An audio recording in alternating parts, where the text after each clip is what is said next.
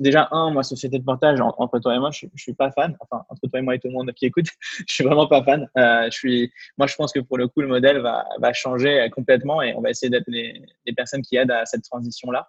Euh, tu vois, l'idée qu'il faut qu'il y ait une société dans le pays pour pouvoir embaucher ta personne, etc. Je trouve que c'est un peu vieux jeu et je pense que ça va changer dans les années à venir et on va, on va essayer de faire en sorte que ça change. On était une, on était une très bonne équipe au moins sur le papier. tu vois, de, de grades MIT qui ont fait des startups, c'est pas leur première startup, ils savent à peu près ce qu'ils font, etc. sur le papier, on, pouvait gérer. Donc, ce qu'on a fait, c'est qu'on est parti voir les gens qu'on préférait, on va dire, dans, dans, la, dans, la, dans la vallée. Sur ce tour-là, on, on va même pas calculer les VC, ça nous intéresse juste pas. On va s'amener les meilleurs BA qui, qui vraiment comprennent pourquoi qui, un, comprennent un petit peu ce qu'on veut faire, parce qu'on ne comprenait pas fully à, l'époque nous-mêmes, euh, mais on, savait qu'il y avait quelque chose là.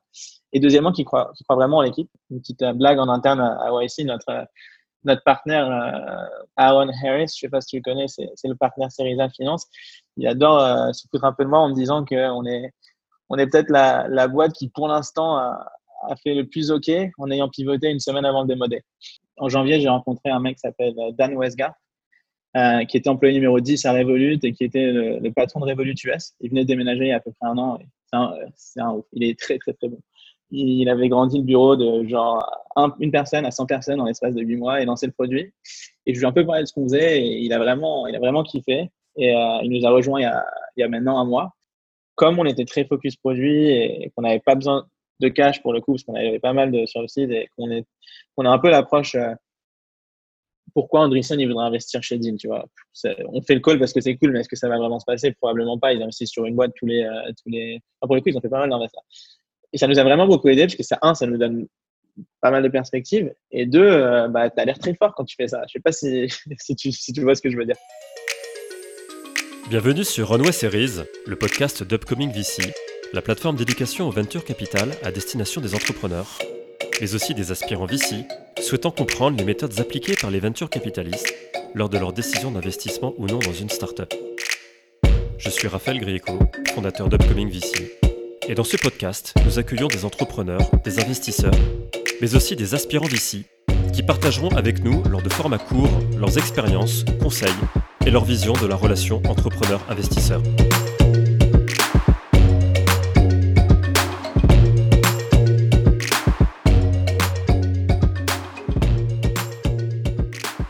Salut à tous, euh, aujourd'hui pour ce nouvel épisode de Runway Series, on est ravi d'accueillir Alex Bouaziz qui est co-founder et CEO de Deal, D-E-E-L. Salut Alex, comment vas-tu?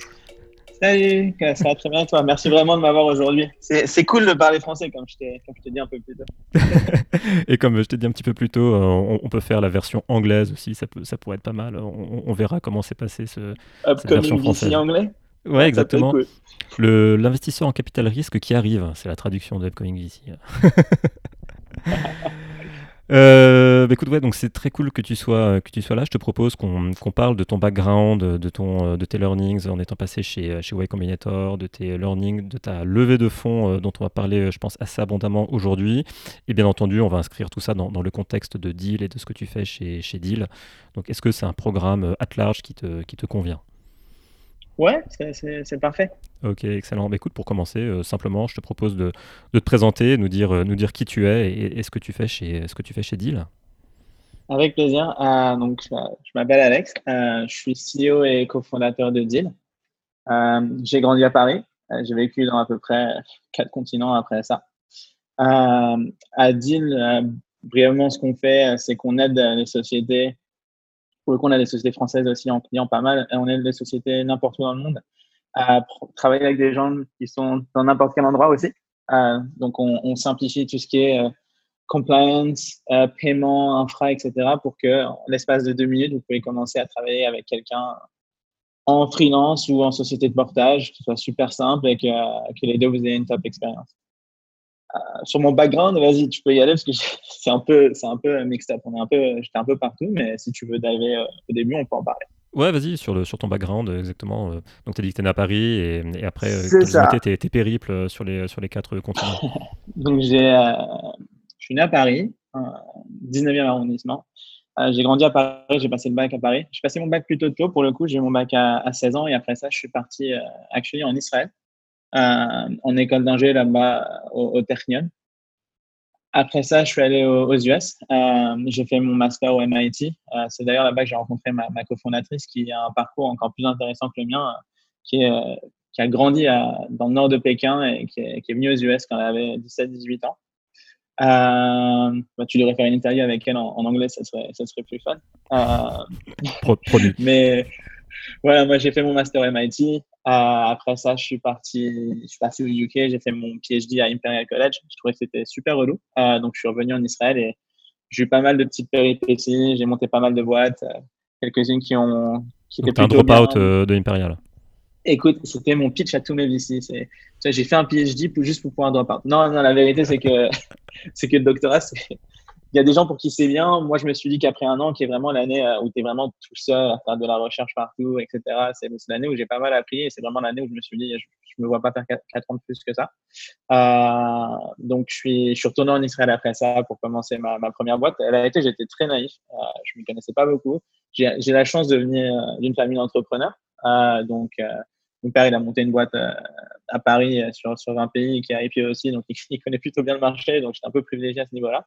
Euh, mais bon, j'ai fait toutes les, toutes les gaffes qu'un entrepreneur peut faire. Hein. J'ai commencé avec ma première boîte en B2C, parce que je me suis dit que je voulais toujours faire du consumer, qui, a complètement foiré, mais qui, était sympathique à créer. On était, c'était un peu la TikTok en fait, on essayait d'aider les gens à, créer des vidéos ensemble un peu sympathiques.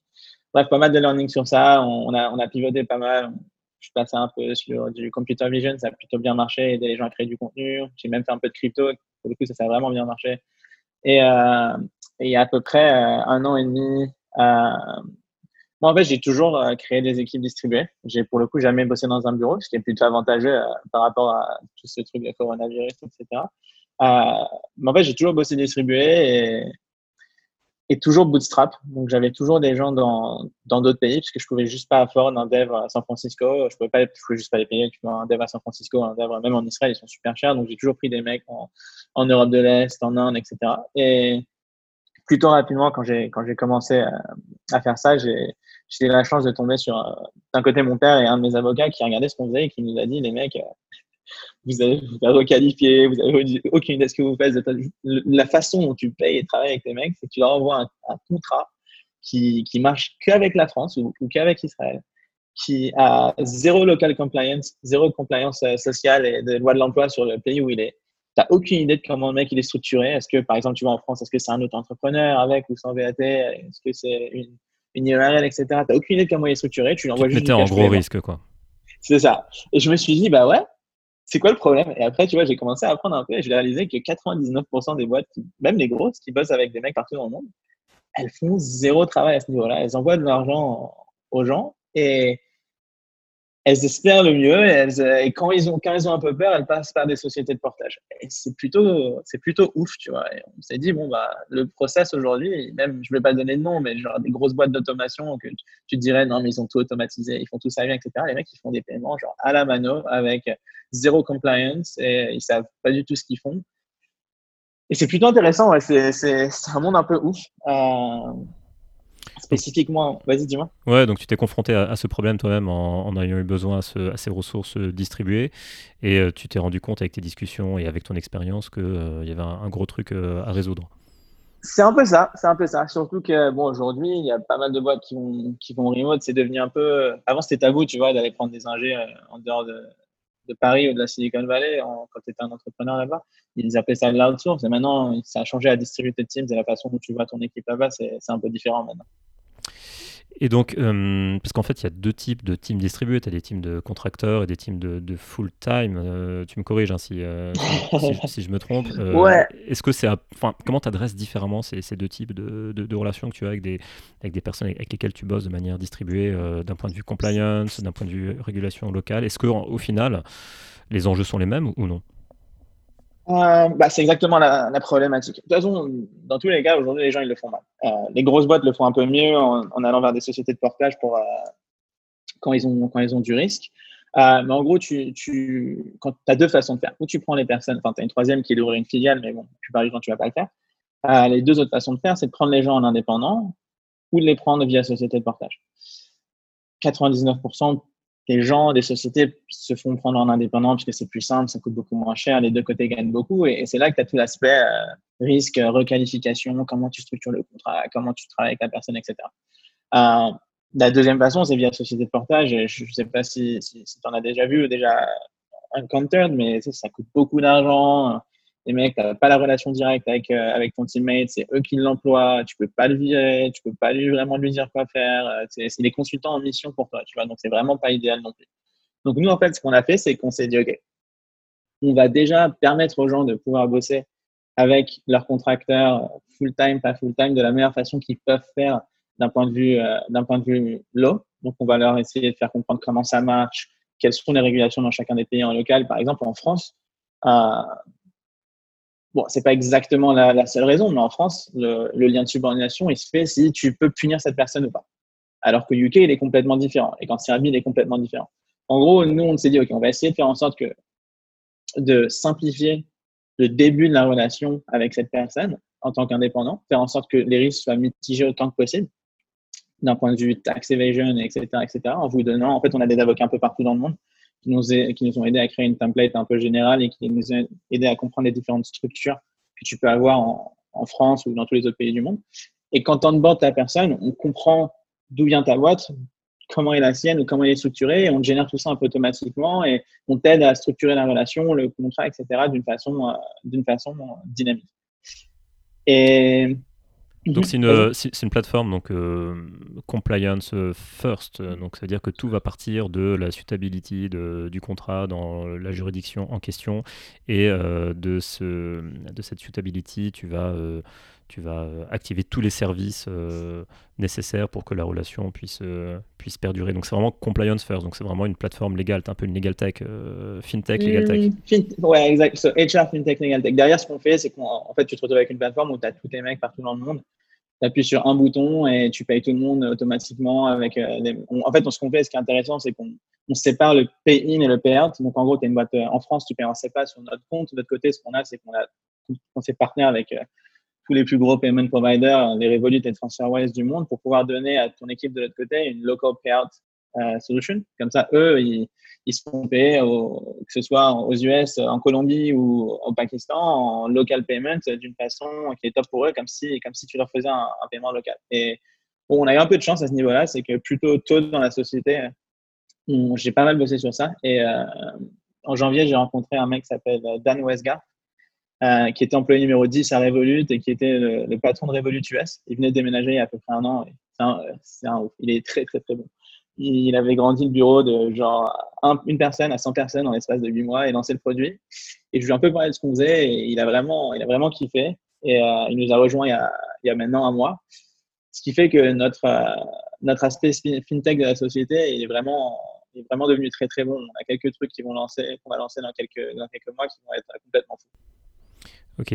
Euh, donc si je comprends bien, tu es euh, dans cette relation tripartite, tu es euh, l'intermédiaire de, confiance en fait, puisque pour ce qui concerne le, flux de paiement, c'est vous êtes vous êtes vous êtes l'intermédiaire, vous êtes une sorte de escrow account.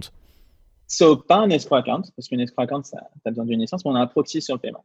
Donc ouais, on t'aide à payer tes contracteurs dans le monde entier. Ce qu'on t'aide aussi à faire, c'est dans le cas où, où le risque est un peu plus haut, c'est qu'on t'aide à prendre ces gens euh, via société de portage. Euh, ou la société de portage peut être nous, sur quelques pays, dont la France, ou un de nos partenaires qui a été là pendant 15 ans et qui connaît vraiment tous les ins and outs de qu'est-ce qui peut se passer s'il y a quelque chose qui se passe mal. Donc, nous, on a pris la décision de ne pas aller sur déjà un, moi société de portage entre toi et moi, je, je suis pas fan. Enfin entre toi et moi et tout le monde qui écoute, je suis vraiment pas fan. Euh, je suis, moi je pense que pour le coup le modèle va, va changer complètement et on va essayer d'être les, les, personnes qui aident à cette transition là. Euh, tu vois l'idée qu'il faut qu'il y ait une société dans le pays pour pouvoir embaucher ta personne, etc. Je trouve que c'est un peu vieux jeu et je pense que ça va changer euh, dans les années à venir et on va, on va essayer de faire en sorte que ça change.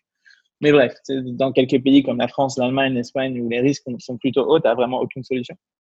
Donc, ce qu'on fait là, c'est que on a notre structure sur laquelle on permet de prendre quelqu'un en full-time employé via nous. Maintenant, ce qui est important de savoir, c'est que ça reste nos employés à nous euh, quand on fait ça. Et dans les pays où on l'a pas, en fait, on, on partenaire avec, euh, avec quelques boîtes euh, super top qui ont bien baissé leur prix pour pouvoir supporter nos clients et qui sont là depuis 15 ans. Donc, en gros, techniquement, tu peux prendre quelqu'un sur deal en tant que full-time employé sur à peu près 80 pays aujourd'hui. Ok, euh, donc, euh, donc tu, es parti à Boston, tu es allé à Londres, tu es retourné à Tel Aviv, tu avais rencontré déjà à Boston donc ta cofondatrice qui est Shuo.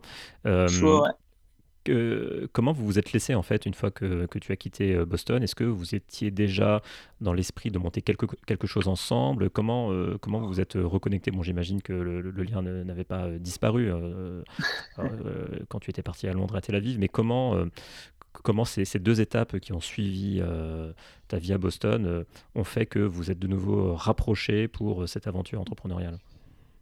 Alors, a eu il y, a une autre étape qu'on n'a pas parlé, c'est un upcoming VC, c'est que j'ai monté un plutôt gros euh, startup écosystème en parallèle en Israël. Euh, donc, euh, c'est un plutôt gros truc et on a investi sur un peu. un petit détail, hein, c'est ça petit, petit, détail, mais on a, tu vois, entre du coworking, un fonds, un accélérateur backé par Microsoft, Salesforce et même l'équivalent de TechCrunch en Israël, en l'espace de deux ans, on a fait un truc plutôt massif. T'es toujours involved dedans ou? Bon, je, je suis bon sur les décisions, euh, sur les grosses décisions comme le rachat de Time ou sur. Euh, bon, pour le coup, sur celle-là, j'étais un peu moins, mais en général, sur les investissements, je suis, je suis plutôt involved. Après, j'ai plus trop le temps, malheureusement.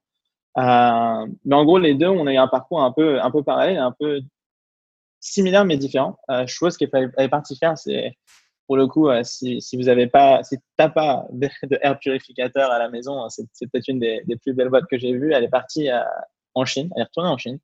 Elle a créé une société euh, de hardware qui, fait des, des, purificateurs. à peu près les meilleurs sur le marché et peut-être les, les, plus beaux. Euh, en l'espace de trois ans, ils ont explosé leur CA, genre, laisse tomber. Et, euh, elle, c'est une mechanical engineer de base. Donc, elle était avec, avec, avec Pierre et le reste de l'équipe. Elle, était, elles ont construit le produit qui a, qui a vraiment explosé. Et puis, après trois ans, elle m'a dit Alex, le hardware, c'est cool, mais je, veux faire du fintech, je veux aider les boîtes en Chine à pouvoir recruter les mecs en dehors de leur pays, etc. C'est vraiment un truc qui m'intéresse. Euh, et elle était, tu vois, ils y arrivaient plutôt bien, donc euh, elle était plutôt aisée à ce niveau-là. Et elle m'a dit, j'ai envie de prendre quelques mois et de réfléchir à qu'est-ce qu'on Donc vous êtes rencontrés sur ce, sur ce pain point, sur ce besoin, euh, de manière, on va dire, euh, un peu inopinée et euh, simultanée, ou est-ce que c'est toi qui l'as pitché sur cette idée que tu avais commencé à, à, avoir et, et, vous êtes rencontrés sur, sur l'idée que, que tu as eue de deal? Non, vraiment inopiné. C'était plus, euh, c'était plus, voilà, moi je veux, je veux plus être en Chine, je veux bosser sur des trucs euh, un peu plus feedback oriented. moi je veux bosser sur du distributed team. Euh, je voulais faire quelques trucs à l'époque un petit peu plus crypto oriented. On a eu quelques micro pivots pendant les deux trois semaines où on bossait. Et on s'est juste dit, on, voilà, on a deux skill sets plutôt différents mais assez complémentaires. On s'entend super bien, on se connaît depuis huit ans. on a envie de bosser ensemble. Viens, on prend quelques mois, on réfléchit à ce qu'on veut faire. Ah bon, après, ça n'a pas duré quelques mois parce qu'on a été pris à YC beaucoup plus vite qu'on croyait. euh, mais, euh, mais sur le papier, on n'est pas parti en se disant, on se parlait tous les deux jours en se disant, oh, on veut faire une boîte ensemble, on veut faire une boîte ensemble. C'était plus, euh, c'était plus opportun. Et tu vois, c'est une fille avec qui j'ai passé deux ans à MIT et que on avait, on, on, était plutôt jeunes à l'époque, mais c'était super fun et on a construit pas mal de trucs ensemble. Donc, c'était, c'était plutôt obvious pour moi qu'à un moment donné, on, on bossera ensemble. Donc, tu, euh, tu, tu, parlais de, de, YC, que vous avez été pris plus tôt que, que prévu. À quel moment, justement, euh, quand vous êtes euh, retrouvé, quote unquote, sur ce projet, à quel moment vous êtes dit next step, c'est YC Et comment vous êtes préparé pour, pour entrer On chez, On s'est pas dit ça. On s'est pas dit next step chez YC, actually. ce qu'on s'est dit, c'est merde, il faut signer de l'application ce soir. Si tu vas appliquer à YC, bien, on ne sait pas ce qui va se passer. Pour être honnête avec toi. Euh, mais à l'époque, on s'était plus dit, voilà, on, on, veut bosser sur les trucs, on sait pas exactement sur quoi on veut bosser. Euh, on sait que c'est autour des paiements, des distributed teams. On essaye de changer un peu la donne sur comment ça se fait aujourd'hui. Est-ce que la, la, crypto, par exemple, c'est la bonne solution? Donc, on a, on a joué un peu avec ça. Moi, je m'y connaissais un peu avant. Donc, on s'est dit, ça peut être la bonne solution. On a plutôt réalisé rapidement que ça l'était pas. Euh, juste, en termes d'adoption, il n'y avait juste pas ça.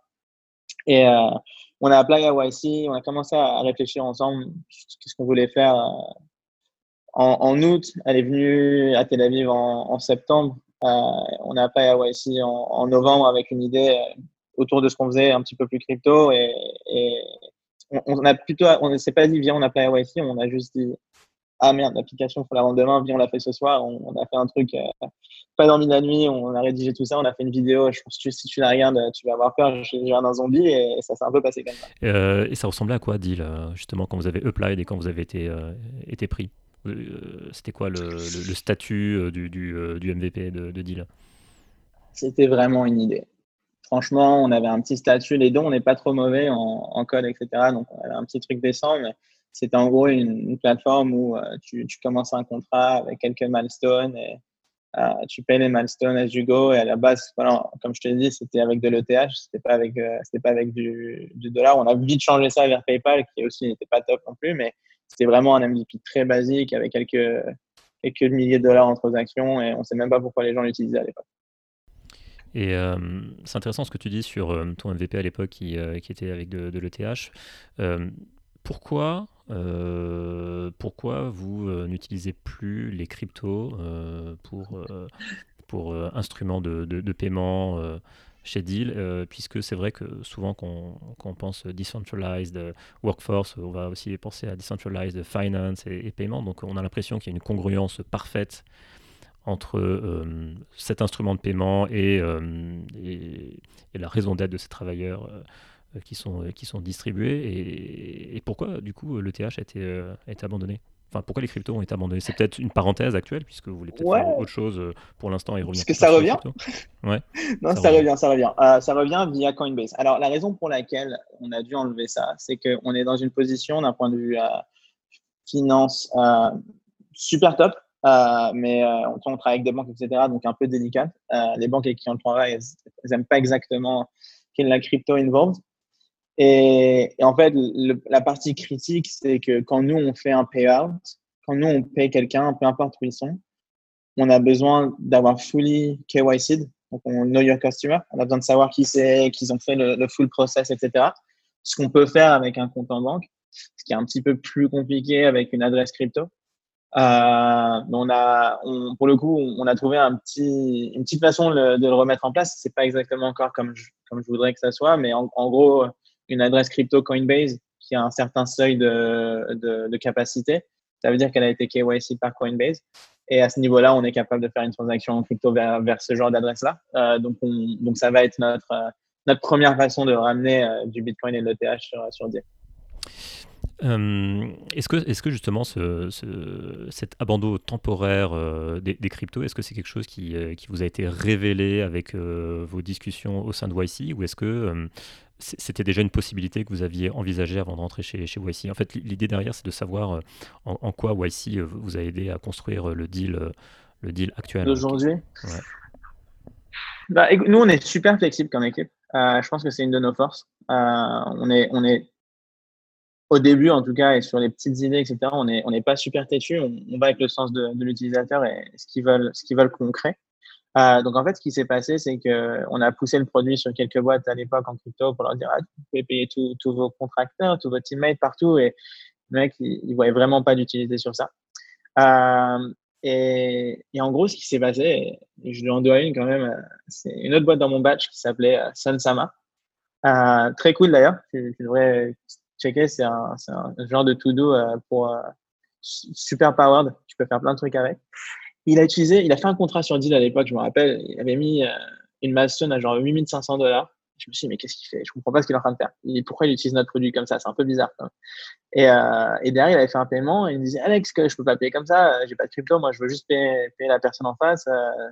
Et au début, tu vois, on avait vraiment pas de notion compliance à ce moment-là. On était plus dans le paiement. Tu on veut pouvoir faciliter entre les deux une transaction qui est safe, etc. Et, euh, et on s'est dit, waouh, c'est un truc de ouf. Pourquoi tu veux faire ça Comment tu veux faire Comment tu veux payer Et c'est là qu'en en l'espace de quelques jours, on a essayé de shipper un truc, euh, un truc intéressant. D'ailleurs, il y a une petite, euh, blague en interne à YC. Notre, notre partenaire, Aaron Harris, je sais pas si tu le connais, c'est le partenaire Seriza Finance. Il adore se foutre un peu de moi en me disant qu'on est, on est peut-être la, la boîte qui, pour l'instant, a, a fait le plus OK en ayant pivoté une semaine avant le démodé. Euh, donc, euh, c'est pour te dire qu'on a vraiment suivi nos utilisateurs, on leur a donné un projet, on s'est dit, qu'est-ce que vous voulez faire avec ça? Nous, notre idée de base, c'est qu'on veut aider les, deux parties à, gérer tous les paiements, etc. Et en gros, quand on a vu que cette personne euh, utilisait de l'argent normal, que juste faire une PayPal transaction pour les deux côtés, que ce soit simple, on s'est dit, il y a quelque chose là euh, qui est intéressant. Et après, on a eu tout cet aspect compliance qui est sorti d'un peu nulle part, pas nulle part, en, discussion avec mes avocats, avec, euh, avec toutes les personnes autour de moi. Et on s'est dit, waouh, il y a un truc énorme là, il faut vraiment qu'on sache le faire. Donc ces trois mois en fait chez YC t'ont fait prendre conscience de, certains aspects de deal en fait qui étaient peut-être un peu plus de simplicité par rapport à ce que vous aviez envisagé initialement, notamment sur le type de paiement je ne sais, pas si c'est le euh. terme, mais euh, partir du crypto pour arriver finalement au fiat, c'est peut-être un retour à, la simplicité sur, euh, sur le support. On va dire, on a eu le, truc le plus intéressant, je pense, pour nous à YC, et ça, c'est vraiment ma réponse honnête, à, part le fait que tu rencontres des gens exceptionnels là-bas. Franchement, tu, devrais faire ça juste pour ça. moi, ce qui nous a vraiment aidé, c'est que quand, dans les premières semaines de YC, on était, on était en, on grandissait constamment. Genre, notre projet prenait de l'amplitude et passer de 10 000 dollars à 20 000 dollars, c'est pas, c'est pas la fin du monde, tu vois. Passer de 20 000 dollars à 200 000 dollars, c'est une autre histoire. Donc, on avait tout le temps du gros fait dans nos, dans nos office hours, tu vois. Ils, ils, ont une office hour toutes les deux semaines, ils ont des dîners toutes les semaines, etc. On, on se sentait bien, on se disait, ah, ça marche bien, ça grandit, c'est cool. Et ils étaient jamais, nos, nos, partenaires, ils nous regardaient et ils n'étaient jamais vraiment impressionnés. Ils disaient toujours, ouais, ok, d'accord, c'est cool, c'est sympa, on s'en fout un peu. Tu vois. ça nous avait un peu énervé à l'époque. On se disait, non, on, gère bien, on, avance, etc. Pourquoi ils s'en foutent complètement, tu vois, et on, pense que ça va être un truc bien. C'était une stratégie, tu penses, de leur part, ou euh, c'est euh, le fait qu'ils voient tellement de boîtes passer euh, hyper successful que ils ont atteint ce, sort de palier, on va dire, peut-être où ils ont plus de, de haha moment sur, sur ce qu'ils voient? Je, pense que c'est ça. Je pense que c'est, pas qu'ils ont plus de haha moment, c'est juste qu'on était genre, on était une boîte normale qui grandissait, qui allait bien et qui avançait. Il n'y a pas de waouh, ils sont en train d'exploser tout. Il faut absolument qu'on les aide plus, etc. Et, et à un moment, on s'est dit, tu sais quoi, ce qu'on est en train de faire, ça grandit, mais ça va pas être gros. Il y a un truc qui va pas. On vient, on suit nos utilisateurs, on vient comprendre ce qui se passe. Et, euh, et, je, bah, je, pense que même après YC, je sais pas s'il serait d'accord avec moi, mais je pense que même quand on est sorti de YC, il se disait toujours, genre, on n'est pas sûr. On ne sait pas si ça va prendre. On les supporte et tout, on ne sait pas si ça va prendre. Je pense qu'ils étaient même, à l'époque, un tout petit peu surpris de combien on avait levé euh, en sortant de YC. Euh, on va revenir dessus juste après. ce, qui est, bien par rapport à mes invests, qu'ils ont vraiment fait un, un bet sur l'équipe, je pense, à l'époque. Mais vraiment, on a eu un déclic avec YC qui s'est passé beaucoup plus, plus tard. Euh, pendant YC, nous, on s'est juste mis Hyper Time Chamber. Bon, après, les mecs, ils sont, ah, on n'aurait jamais pu lever sans eux, tu vois. Ils nous ont expliqué comment lever, ils nous ont expliqué tous les mécanismes et comment ça se passe, etc. Euh, je ne peux pas dire que Deal, en tant que société, pendant YC, d'un point de vue produit, euh, la, la, seule, la chose qui nous a vraiment aidé, c'est que, c'est que quand on a décidé de, de jeter beaucoup de ce qu'on avait fait, Aaron, il était vraiment là pour nous dire, voilà les mecs, alors maintenant, vous faites quoi? Hmm. Et ça, ça nous a vraiment aidé. Euh, mais on aurait pu le leverager encore mieux, je pense. Et euh, à l'époque, vous étiez toujours deux dans l'équipe ou vous aviez déjà euh, recruté on avait déjà recruté. On avait déjà recruté. à l'époque, en fait, nous, quand on a commencé le deal, on était, on était même trois. mais un de mes cofondateurs a eu une, une, combinaison de quelques trucs à la maison et, et je t'avoue que ouais, ici c'est plutôt intense. Hein. C'est back to école d'ingé, travaille comme un chien toute la journée, était dans une time bubble avec démodé, il faut que tu sois au top. Euh, donc c'est un peu intense, c'est pas faux. Donc on était, on était trois qu'on est rentrés actually. On était deux plutôt rapidement. Et ce qu'on a fait, c'est qu'on avait cette équipe qu'on avait pris en, en novembre, décembre euh, déjà avant. Que je te disais que moi j'avais galéré un peu pour payer, pour figure out comment les payer eux-mêmes. Donc euh, on avait déjà eu dans l'équipe. Donc on était à peu près, on était cinq pendant moi ici. D'accord, 5. Et j'imagine, ouais, enfin, tu le dis très bien, euh, c'est grâce à YC notamment que vous avez pu euh, lever auprès des invests dont on va parler juste maintenant. Mais euh, c'est, je pense que aussi grâce à YC, tu as pu trouver un certain nombre de clients, puisque avec tous les alumni YC, ça te fait un pipe de, de, clients potentiels qui aussi naturellement ont, souvent des, des, équipes distribuées, puisque c'est, ça fait partie. ça fait partie d'un esprit assez répandu chez les boîtes de YC, non d'avoir, des, d'avoir de la workforce dans différents Autant sur le short terme que sur le long terme on est sorti avec notre produit euh, qui est plus ou moins dit ce que tu connais avec beaucoup, beaucoup moins de compliance, euh, tu vas sans te mentir. Mais euh, c'est vraiment un pivot, tu vois, deux semaines. Oh, on va faire une payroll pour, tes, pour tes équipes. Avant, c'était on va te permettre de créer des contrats et tes, freelances, etc. On va faire du payroll, on va faire la compliance, etc. Je pense qu'en l'espace d'une semaine, on, a géré à peu près 15 clients. et, ça, on n'aurait jamais fait sans, être YC et sans que ce soit une semaine avant de démoder. Maintenant, aujourd'hui, fast forward, on a quelques centaines de clients, euh, pas mal de clients maintenant, et je veux dire un, quatrième, voire même plus de ces clients, c'est des boîtes de YC, tu vois. Donc, euh, boîte B2B, euh, pas, pas faire YC, c'est bête, je pense même. Hmm. Donc, tu, parlais tu donnais quelques chiffres. Est-ce que tu peux nous, dire, en gros, euh, maintenant, deal, combien de clients vous avez? J'ai cru lire à peu près 500 clients, donc forcément plusieurs milliers de, de, personnes sous-jacentes. Est-ce que ces chiffres sont à jour ou est-ce que... Ouais, c'est à peu près ça. D'accord, à peu près ça. Et donc justement, tu, parlais aussi de, ta levée qui a, qui a suivi YC. Est-ce que tu peux nous, nous dire euh, comment euh, comment s'est passée cette levée et comment euh, se sont déroulées ces conversations avec avec les invests? Est-ce que tu avais fait une shortlist? Comment comment tu as identifié les invests susceptibles d'avoir un intérêt pour t'accompagner et de, pouvoir vous apporter quelque chose quelque chose aussi? Puisque tu as annoncé c'était quoi C'était il y a 3-4 mois, pas tout à fait. Une non, on n'a jamais annoncé la seed round. Tu l'as jamais annoncé, d'accord. Alors, bah, on l'a jamais annoncé. Alors, si tu peux revenir dessus, comme ça, euh, je vais éviter de raconter des bêtises. Euh, en, en, sortant de démodé, on, on, a levé à peu près 4 millions à l'époque. 4.2. Euh, notre approche, bah, c'est vraiment pas une approche commune. Tu vois, YC, c'est un peu, c'est ouf à ce niveau-là. C'est vraiment cool. ce qui s'est passé, c'est que ce qui se passe en fait pendant le batch de YC, c'est que tu as juste une tonne d'invests qui t'écrivent toute la journée en espérant te rencontrer.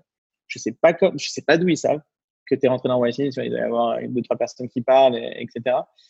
Mais tu reçois, je crois, allez, genre une vingtaine d'emails par semaine de gros invests qui veulent te rencontrer et savoir ce que tu fais. Je crois que Sequoia, pour le coup, tu vois, par exemple, ils, ils, 40 ou 50% du match pendant, pendant. Donc, c'est vraiment pas, c'est vraiment pas une, levée euh, normal, tu vois, peu très différent de la deuxième levée qu'on a fait. Et nous, comment ça s'est passé? Bah, Au début, comme on savait pas trop où on allait, etc., si, pour le coup, ils ont super raison sur ça. Ils disent s'il y a quelqu'un qui veut donner de l'argent pour construire ton, ton rêve et la boîte que tu veux faire, tu la prends et tu, retournes, tu prends et tu retournes travailler, tu vois. C'est un peu, c'est un peu l'idée, l'idée là-bas. Bon, après, tu as des boîtes qui, gèrent plus, euh, qui sont là depuis plus longtemps et qui arrivent à gérer 3-4 millions euh, en cash de, de Sequoia. Nous, on a pris une, approche un peu différente on savait qu'on n'allait pas réussir à pouvoir lever ça parce qu'on n'était pas, pas prêt d'un point de vue produit et pas prêt d'un point de vue, d'un point de vue direction, on va dire. Hmm. Mais on était, une, on était une très bonne équipe, au moins sur le papier. tu vois, de, de grades MIT qui ont fait des startups, c'est pas leur première startup, ils savent à peu près ce qu'ils font, etc. sur le papier, on, pouvait gérer. Donc, ce qu'on a fait, c'est qu'on est parti voir les gens qu'on préférait, on va dire, dans, dans, la, dans, la, dans la vallée, les gens qu'on qu'on suivait, avec qui on voulait bosser, et bien sûr au feeling, tu vois, quand tu les rencontres, ces investisseurs. Et bon, il y a définitivement un petit momentum que tu crées aussi où le plus tu as d'intérêt, le plus les gens veulent te rencontrer, le plus ils veulent investir. Et quand tu as réussi à créer cette, cette FOMO, comme ils l'appellent aux US, bah, là, tu commences à être vraiment bien en place. Euh, donc, ce qu'on a fait, c'est qu'on est parti lever sur, euh, sur, des, sur des BA, euh, sur qui, je pense, les meilleurs BA de la vallée. Euh, un Elad Gill, si tu connais, ou un, un, Daniel Gross. Donc, on a fait, euh, ou even Ryan Hoover euh, de Product Hunt, si tu connais. Donc, on a, ce qu'on a fait, c'est qu'on est parti voir tous les BA avec qui on rêvait de travailler. Euh, Daniel Gross, qui notamment euh, adore tout ce qui est distribué, puisqu'il a, il a créé une sorte d'accélérateur distribué, c'est ça hein? C'est ça, c'est ça. Bon, en fait, ce que nous, on a fait, c'est qu'on s'est dit, voilà, on, un petit Français qui a vécu en Israël, au UK, aux US, une Chinoise qui a grandi en, Chine et qui est repartie directement après son billet. Genre, on n'a pas ce network-là. C'était vraiment pour nous une, mhm. occasion de, de, pouvoir côtoyer euh, les, les, meilleurs, les meilleurs de la vallée, aller bosser avec eux. Et donc, on s'est dit, sur ce tour-là, on, on va même pas calculer les VC, ça nous intéresse juste pas. On va s'amener les meilleurs BA qui, qui vraiment comprennent pourquoi qui, un, comprennent un petit peu ce qu'on veut faire, parce qu'on ne comprenait pas fully à, à l'époque nous-mêmes, euh, mais on, savait qu'il y avait quelque chose là. Et deuxièmement, qui croient, qui croient vraiment en l'équipe, euh, c'était le plus important. Euh, et c'est ce qu'on a fait, donc on a levé 4 millions à l'époque euh, avec pas mal, sur pas mal de BA. Et ça, tu, tu, fais ça combien de temps avant Démodé, ou c'est juste après ou c'est euh, Alors, techniquement, si tu veux être fair avec tout le monde, tu devrais le faire après Démodé. Euh, parce que. C'est une sorte de lock-up, tu n'as pas le droit d'annoncer non, que tu fais partie de, de YC Non, c'est pas une sorte de lock-up. C'est pas une sorte de lock-up et, et, la plupart des gens, euh, et la plupart des gens, ils, ils, ils, lèvent pas mal avant aussi.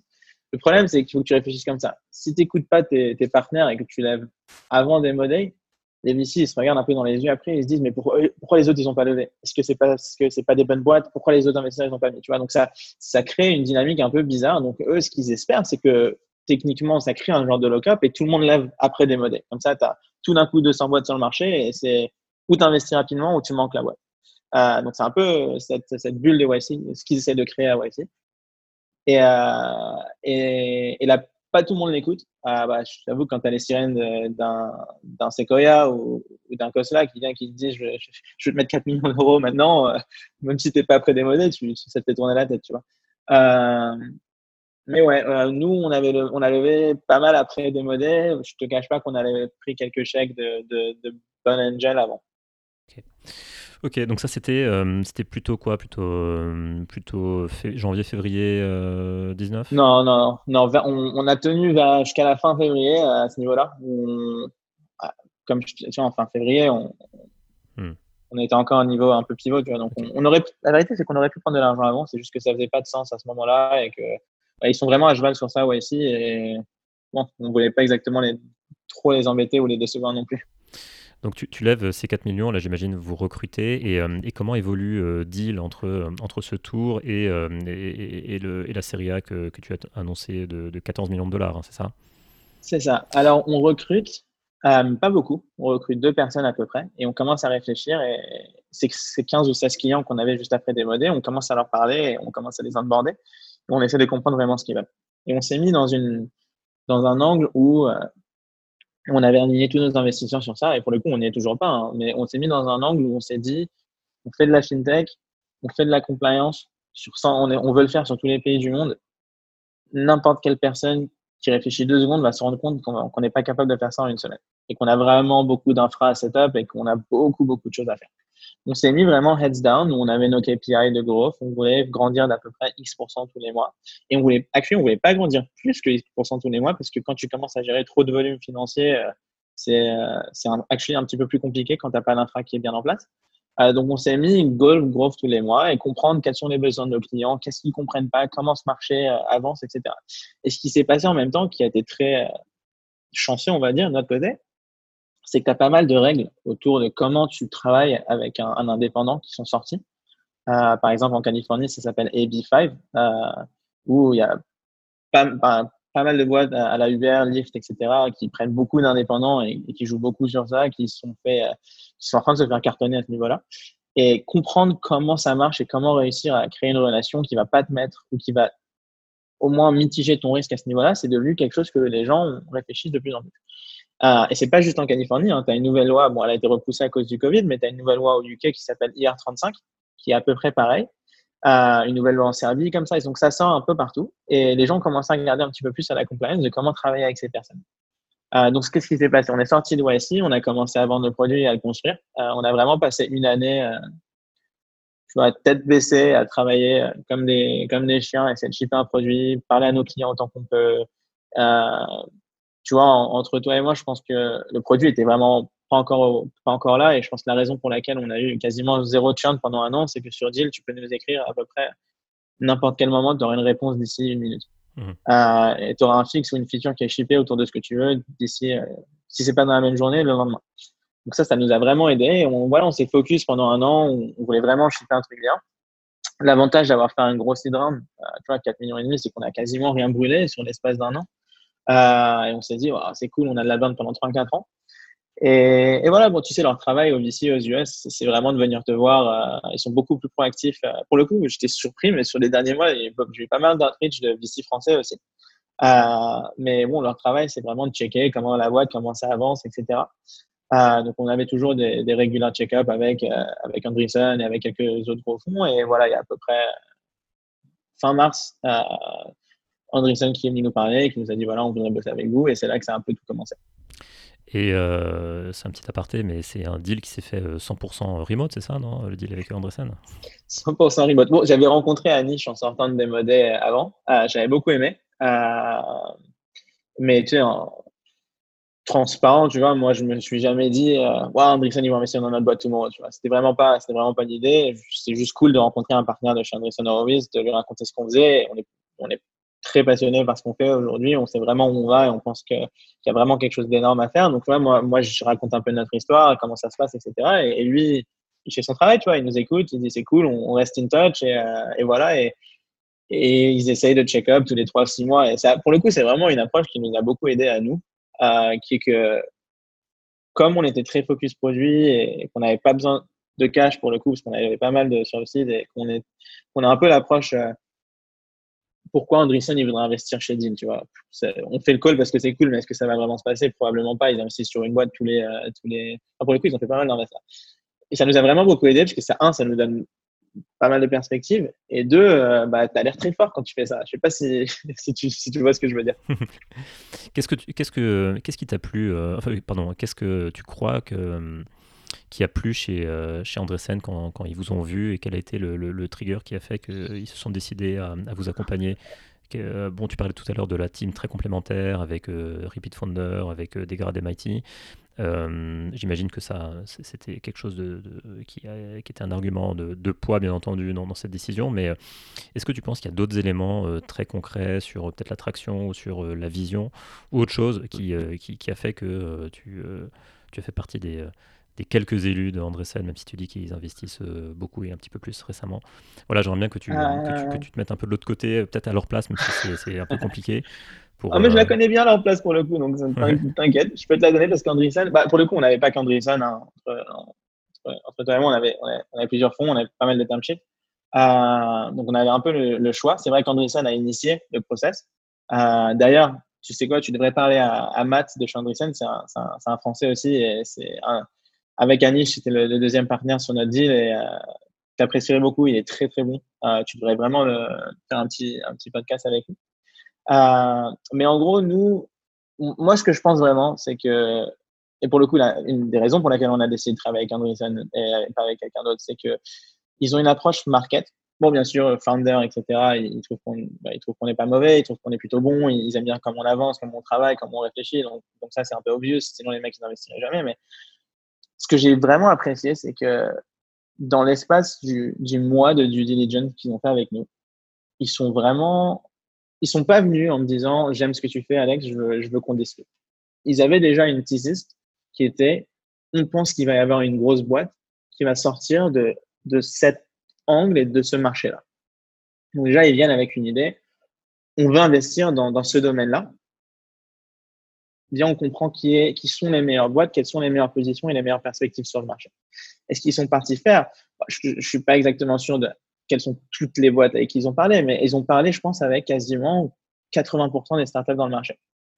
Et, et, je sais parce que pas mal des, customer calls et reference calls que j'ai fait après euh, pour eux, tu vois, avec des clients, euh, des clients potentiels, mais surtout des portfolio companies, ils me disaient, ah, c'est marrant parce que on, on, on, utilise ça, on utilise ça, etc.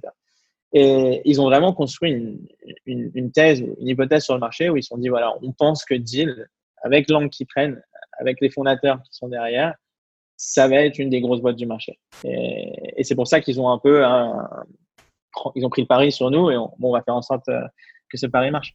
Le partenaire avec, euh, avec qui tu bosses donc, euh, chez, chez Andressen, qu'est-ce qu'il a comme background et, et, et qu'est-ce qui, qu'est-ce qui va t'apporter concrètement dans, votre, dans votre relation? Qu'est-ce qu'il a fait avant d'être chez Andressen Anish, c'est, c'est peut-être une, une des personnes préféré que j'ai rencontré sur, les derniers, sur les derniers mois à Silicon Valley. Euh, c'est un opérateur. Euh, il a construit, il a construit euh, deux boîtes avant. une boîte qui, qui s'est fait racheter par Google, qui s'appelle Social Deck, et une boîte qui s'est fait racheter par Credit Karma, qui s'appelle Snowball.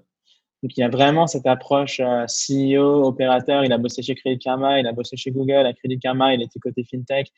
Euh, c'est vraiment j'ai l'impression de bosser avec un, autre CEO en face de moi, tu vois. par rapport aux autres VC, c'est cool, tu vois, c'est une approche différente. Euh, c'est sympa aussi d'avoir des financiers purs. Moi, cette personne en face de moi avec qui euh, je peux lui envoyer mon head of product que je veux recruter et qui sort du call en me disant voilà 20 lignes, pourquoi tu devrais le prendre, pourquoi tu devrais pas le prendre ou qu'est-ce qui me fait peur. Ou une personne avec qui je peux me poser, point de vue produit, lui montrer ce qu'on fait vraiment et qui me dise de mon expérience, faut pas que tu fasses ça, faut que tu fasses ci, faut que tu fasses ça, et bien je te connecte avec la bonne personne à, carrière, à Credit Karma ou, dans, dans, une autre société, c'est vraiment invaluable. Euh, ouais. Après, c'est un nouveau partenaire. je sais pas si tu as remarqué ça, mais c'est un nouveau partenaire et ça fait qu'un an qu'il est chez Andreessen maintenant. Euh, je pense que ça va être son dernier travail, je suis quasiment sûr de ça. Euh, mais un nouveau partenaire, moi j'apprécie beaucoup parce qu'on est vraiment aligné. Tu vois, les, les, les premiers paris qu'il fait, si on explose, il va exploser avec nous. Oui, non, c'est sûr, il y a un alignement de, des, des, des, intérêts euh, qui, qui, fait que si vous explosez, vous allez exploser. Donc forcément, euh, il va faire euh, le max pour que, pour que vous explosiez. Mais tu, pour revenir sur ces premiers paris, tu fais partie de ces premiers paris? Il en a fait combien en un an? Peut-être un, deux, trois? Je suis pas sûr. Euh, non, c'est pas que je suis pas sûr, c'est que je suis pas sûr si je peux le dire. D'accord. mais euh, mais euh, moi. Ça fait partie des questions que je te posais au tout début avant d'enregistrer. Est-ce qu'il y a des choses confidentielles? Quelques-uns.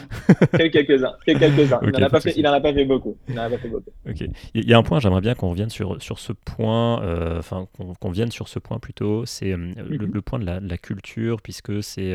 comment tu envisages justement le le, côté culture euh, et l'importance de la culture de, chez tes clients, puisque euh, c'est quand même un, enjeu très important quand tu as une team distribuée, faire en sorte que euh, tout le monde se reconnaisse dans la vision, dans le, dans le, style de la boîte et dans, et dans les valeurs.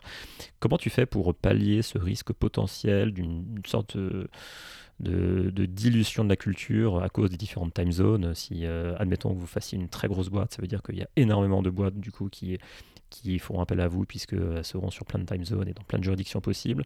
Comment tu vas les aider à solidifier leur, leur culture grâce à Deal? Est-ce que ça fait partie des, de, briques, de services et de features que vous comptez développer, euh, qui vont au-delà de, l'onboarding du, du, contrat, mais qui vont aussi dans le suivi de la relation entre ton client et, son employé? Voilà, ma question, c'est vraiment sur le côté culture. Comment vous allez faire pour euh, adresser ce, point qui, peut être euh, mis en danger par les teams distribués?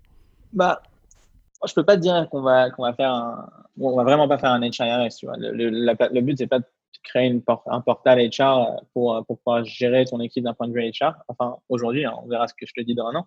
Moi, la façon dont je vois ça, c'est qu'une une solution comme Deal aujourd'hui qui t'aide à, streamliner tous tes process, à rendre un onboarding avec full KYC, background check, etc. en quelques minutes, super plaisant, à, permettre à ton équipe de se faire payer en local euh, ou pas mal des features qu'on va lancer dans les, dans les prochains mois. Pour te donner un, petit test, on, est en train de lancer du Global Health Insurance où tu vas pouvoir acheter de, de Health Insurance à 30 ou 40% moins cher parce que tu es, chez Deal.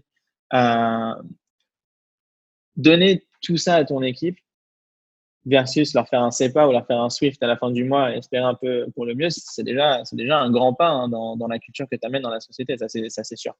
Euh, et on le voit, on sent. Les, les, leurs teammates, l'équipe, ils sont contents, ils viennent nous voir, ils nous donnent du product feedback, ils nous demandent des features tout le temps. C'est vraiment, vraiment sympa et ça, ça montre qu'on est sur la bonne direction à ce niveau-là.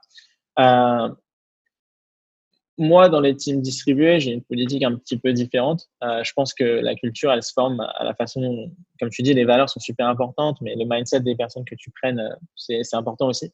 Je pense pas que tout le monde peut travailler complètement remote.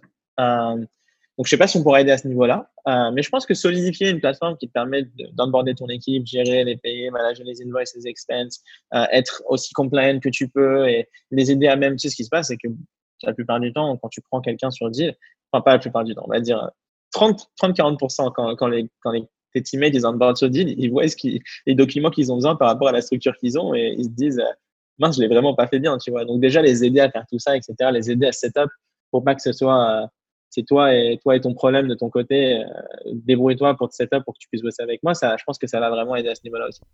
D'accord. Ok, donc c'est pas euh, c'est pas au centre des préoccupations actuelles de s'occuper vraiment euh, de, la culture, mais clairement c'est c'est un paramètre que, que vous allez faciliter par, par l'onboarding et par, et par toute cette prise en main de, de, de l'outil et par par ce début de relation entre les, employés et, et, euh, tes clients. Mais, euh, mais peut-être sur la culture, est-ce que, euh, est-ce que tu peux nous en dire un peu plus sur, sur la tienne, puisque, enfin, sur celle qui est chez, chez Deal, puisque j'aimerais savoir si vous déjà vous êtes vous, vous hitez votre own dog food dans le sens où vous êtes aussi distribué ou est-ce que vous avez un headquarter vraiment physique où vous vous retrouvez? Bon, là actuellement, je crois que tu es à Tel Aviv, hein, c'est ça? On est à 22 personnes dans, je crois, maintenant 12 pays. 75% euh, de l'équipe euh, est sur deal, pas aux US, parce que sur les US, tu as besoin d'un tool un peu différent, mais toutes les personnes qui sont pas aux US euh, sont toutes sur deal. Donc, on, tu vois, comme, comme, on disait ce matin, on rigolait un peu, mais on avait un petit, un petit bug à, fixer. c'était sur une update de contrat. Et pour le coup, on, l'a trouvé parce qu'on devait updater le contrat d'un de nos, teammates, tu vois. Et on s'est dit, bah, tant que le bug n'est pas fixé, bah, ton contrat, c'est pas updaté. Donc, ouais, on, est peut-être les rois du dog food à ce niveau-là. Notre culture, notre culture, elle est, elle est intéressante. Euh, je pense qu'à ce niveau-là, moi, perso, en tant que CEO, j'ai encore beaucoup à apprendre. Euh, mais ce que je fais aujourd'hui, c'est que euh, j'ai pris différents, différentes steps. La première, c'est que je laisse, j'ai pris des, des C-level qui sont, qui sont très bons, qui sont merveilleux. Et en fait, ce que je leur, ce que je leur laisse faire, c'est que je leur laisse gérer leur propre département. Euh, donc, c'est pas je vous force à être remote, c'est comment tu veux structurer ta société. Donc, par exemple, tu vois, aujourd'hui, Shuo, euh, ma cofondatrice qui est CRO de la boîte, qui gère tous les sales. donc, elle a une équipe qui est distribuée en Europe, euh, niveau sales, mais son équipe aux US, ils ont un petit bureau et ils vont plus là-bas. Euh, mon, CEO, euh, mon CEO Dan, euh, l'ex Revolut, lui au début il m'a dit Alex, je veux tout le monde à New York. Puis qu'il a commencé, il n'a même pas mis les pieds. Donc c'est pour te dire que les gens changent la vie plutôt à ce niveau-là. Et, et, pareil pour l'équipe technique. L'équipe technique, on a décidé qu'on allait être un peu hybride entre toute l'Europe et Israël. Donc moi, ma façon de manager à ce niveau-là, elle vient à, à, deux différents moments. Ce que je fais, c'est que quand je prends quand je prends un head of department, je leur donne vraiment les clés en leur disant voilà, c'est ton département, c'est toi qui gères toi qui gères comment tu veux grandir ton équipe et comment tu veux construire la culture tant qu'elle est alignée avec la culture générale de la boîte. Et la culture générale de la boîte, la vérité, ce que, ce que moi j'ai appris au fur et à mesure, c'est qu'il y a vraiment deux choses qui, qui font euh, que tu es une bonne culture. Et on verra, je, je pense qu'être à 26, 30, c'est une chose, être 100, c'est une autre chose. Euh, nous, ce qu'on qu'on s'est dit, c'est la meilleure façon et ce qui a vraiment marché pour nous. Je pense qu'on a fait zéro, euh, zéro mistake d'un point de vue hiring aujourd'hui et je suis quasi sûr de ça, je peux, je peux te le dire fermement, c'est qu'on prend vraiment des, des personnes bien, des good people. Tu vois, des gens qui ont vraiment des valeurs, qui sont très driven. Tu sais, te lever le matin tout seul euh, chez toi, faire ton café et commencer à bosser, c'est c'est pas c'est pas donné à tout le monde. Hein. C'est compliqué. Il y a des gens qui ont vraiment besoin d'aller au bureau et chercher ces personnes qui d'un côté sont très self-driven, qui peuvent travailler, qui peuvent se lever et faire des choses, et en même temps qui sont qui sont vraiment. Je sais pas comment tu traduirais good people en, des gens droits en français c'est ça, des, mais des gens droits, mais des gens bien, des gens qui they care, tu vois, ils, ils, ils, they care for you et ils veulent que, euh, que la boîte se passe bien, ils veulent que les gens sont bien. Et, ça, ça c'est vraiment ce qui nous a vraiment aidé dans notre recrutement et qui fait en sorte qu'aujourd'hui, on arrive à tourner euh, sur, sur 12 pays et qu'on soit plutôt tranquille. Ok, c'est très clair. Euh, après, euh, ce qui est intéressant aussi, c'est que tu, laisses un peu de leeway pour adapter la culture euh, localement et c'est ce, qui, rend justement votre structure hyper appealing, enfin compelling plutôt, puisque ça démontre une, vraie écoute locale qui est, en, parfait alignement avec le problème que vous voulez résoudre, les, les contraintes locales. Donc, non, je trouve que c'est super intéressant. 14 millions de dollars, donc c'est euh, un montant, euh, c'est une série A, c'est une belle série A. euh, Qu'est-ce que vous voulez faire concrètement avec ça? Tu parlais des différents produits que vous allez lancer, notamment le, Health, Health Insurance. Est-ce que tu peux nous dropper un peu les, les, les, quelques milestones que tu souhaites atteindre sur les, sur les 12 à 18 prochains mois? On a plusieurs milestones. On a des milestones revenus, on a des milestones produits. Euh, bon, revenus, euh, l'idée, c'est de, faire x20 hein, niveau revenu, sans te le cacher. Euh, milestone produits, on a plein de trucs qui vont sortir. Euh, on, va, on a le Health Insurance Global qui va sortir. On a le modèle IOR qui va être un petit peu plus open. Tu pourras prendre les, les gens IOR, Employer of Record, où tu pourras prendre les gens en employé, euh, qui va être un petit peu plus ouvert. Mais où sur quelques, sur quelques pays, on va le faire, on le fait nous et on va le faire un petit peu pour le grand public nous-mêmes aussi. On a, euh, on a, on peut, en parler. On a une carte qui va sortir euh, pour, euh, pour les gens dans le monde entier, ce qui est plutôt insane. Il n'y a qu'une seule boîte au monde qui fait ça aussi, de pouvoir issuer des cartes à des gens n'importe où dans le monde. Donc c'est quelque chose qui va sortir dans quelques mois aussi et, nos utilisateurs, les, peu qu'on a en, en, bêta testing, ils sont, ils sont très très chauds sur ça. On est en train de bosser sur sur du global pension aussi, euh, te permettre de pouvoir investir en tant que en qu'utilisateur de deal sur des assets classes que tu pourrais pas avoir d'habitude dans ton pays. Donc en fait, ce qu'on va vraiment faire, c'est à, plusieurs niveaux, on va te permettre si, si tu es indépendant sur deal, euh, pas sur notre modèle employé parce que c'est un peu différent, mais si tu es en contracteur sur deal, on va te on va te donner euh, une suite de produits qui va te permettre d'être euh, dans une meilleure position qu'un employé en général. Peut-être pas, peut-être pas un employé à la vallée parce qu'ils sont un peu, ils sont un petit peu, ils ont un petit peu trop là-bas, mais qu'un employé général en, en, France, par exemple, on va pouvoir te donner accès à des produits, à des choses parce que tu es sur deal et parce qu'on a le volume de personnes là-bas que tu pourrais pas avoir habituellement. Et, et d'un point de vue client, bah, on, a, on a encore beaucoup de taf à faire. On, on a 50, 60 pays de plus sur lesquels on veut aller euh, streamliner les paiements, streamliner l'onboarding, amener encore plus de sécurité sur ce qu'on fait. Il y a plein de choses qu'on veut faire. Mais ouais, on, va sortir plein de trucs. Un, peu de boulot euh, devant toi. Et dans ce contexte, un peu de boulot, ouais. dans ce contexte, euh, contexte pardon, j'imagine que, que, tu recrutes. Est-ce qu'il y a quelques postes clés actuellement euh, que tu voudrais que tu voudrais partager ici et profiter de l'occasion de, ce podcast pour pour faire un, possible appel à, à, candidature pour vous pour vous rejoindre? Écoute, ma, ma head of sales, elle est parisienne aussi. Euh, très sympathique, donc ça me ferait, euh, ça ferait super plaisir de prendre des, euh, des Français, pas des Parisiens per se, hein, je suis pas à ce ça va, mais, mais, mais, des Français qui écoutent ton podcast. je pense que ça va être que des Français qui écoutent ton podcast, peut-être quelques autres pays francophones. Mais voilà, ça, ça ferait plaisir d'amener quelques personnes dans l'équipe pour nous aider un peu à, à diversifier la culture. et rôles clés sur lesquels on est en train de pousser, les, les, les, rôles clés pour moi aujourd'hui, sur lesquels je recrute moi-même, euh, c'est euh, product manager. Euh, donc, c'est la, première partie de mon job, euh, ça a toujours été le produit. Et aujourd'hui, euh, aujourd'hui, j'ai un peu moins le temps, malheureusement, ce qui me fait mal au cœur. mais il faut que je retrouve un, je trouve un peu plus ou moins mon remplaçant. donc, ça, c'est vraiment la position sur laquelle je travaille le plus. Et après, on, sur Deal, on a pas mal d'autres positions ouvertes. On a des positions AG, back-end. On a une équipe d'ingé de 12 personnes maintenant, donc ça commence à être plutôt gros. On a, on a besoin d'account exécutif, on a besoin de customer support, on a besoin de head of legal, s'il y a des gens qui écoutent qui sont un petit peu plus euh, loi, euh, loi du travail, etc. Donc, on a pas mal de rôles ouverts. Euh, on va dire que le rôle sur lequel, sur lequel je suis plus je le plus on top of, c'est euh, le rôle de product manager. Donc, si tu connais des gens ou si quelqu'un qui écoute, il faut que tu me les envoies. Excellent. Bah, écoute, le message, le message va passer. Et avant de te remercier pour, pour ta dispo aujourd'hui, tu as, brièvement parlé justement de, de, du besoin que tu as de t'élever dans tes, dire, dans, dans dans tes actions au quotidien. Euh, comment tu te prépares justement pour euh, être un peu moins produit, un petit peu plus euh, sur le, stratégique de, deal? Comment, comment tu fais puisque en, étant, en ayant cette, cette passion pour, pour le produit, tu l'as très bien dit que c'est assez compliqué de, de, de, s'en éloigner un peu et de, et de s'élever au-dessus. Comment, comment tu fais pour, pour, pour montrer aussi à tes invests que tu as cette capacité à, aller voir au-delà du day-to-day et de, l'exécution vraiment euh, au, quotidien Comment tu fais? Bah, c'est la deuxième partie euh, du, job du CEO, c'est de passer de Scrappy CEO. Bon, je ne vais pas le faire d'un coup, mais c'est de, passer à Scrappy CEO à, un leader un petit peu. Euh, et j'apprends beaucoup à ce niveau-là, la, vérité. La première chose à faire, hein, c'est de déléguer.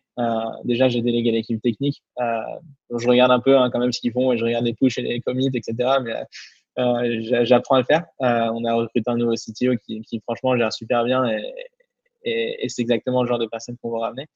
Et voilà, la première chose, c'est de commencer à lâcher un petit peu prise sur, les différentes tâches sur lesquelles je, travaillais ou je travaille moi-même. Bien sûr, il y a pas mal de tâches sur lesquelles je ne peux pas encore le faire. Euh, la compliance aujourd'hui dans la société, euh, il y a beaucoup de choses qui sont euh, dans autour de moi ou dans, dans ma knowledge base, etc., que j'ai pas pu encore, transitionner, mais ça va être un de mes challenges dans les prochains mois. Mais voilà, c'est vraiment le travail sur ça. Pour le coup, on est dans un programme un peu sympa de Y Combinator où ils prennent 10 euh, boîtes euh, qui, qui, qu'ils aiment vraiment et bon, ils aiment toutes leurs boîtes, hein, mais 10 boîtes qu'ils qui aiment pour aider à les, à les faire scaler du, du A vers le B. Euh, et, c'est un des trucs sur lesquels ils nous font travailler pas mal en ce moment. Euh, tu vois, encore un autre point pour lequel Y Combinator, les mecs sont très très bons à ce niveau-là, c'est qu'ils nous, voilà, nous mettent en face des bonnes personnes, des gens qui ont su faire cette transition pour essayer de comprendre comment la faire, euh, quels sont les moments critiques, comment gérer ton board et leur montrer que tu peux le faire et comment leur montrer que tu vas le faire et, et tout ça. Donc, on va dire qu'on y arrive, on apprend et la prochaine fois que je te parlerai, je pense que je serai un petit peu, je serai meilleur à ça. On prend rendez-vous pour la série B dans, dans quelques mois alors. Excellent. Bah, écoute, euh, je te remercie en tout cas pour euh, ton temps aujourd'hui, euh, Alex. Et puis, je te souhaite une super, une super exécution et, et, je te souhaite de pouvoir continuer à, t'entourer magnifiquement comme tu le fais depuis le début. Donc, appel à tous les, tous les C-level et tous les Revolut like Chief of Country à postuler. à postuler chez Deal. Merci beaucoup. Exact. Merci beaucoup, Alex. À très bientôt. Merci à toi. Merci, salut.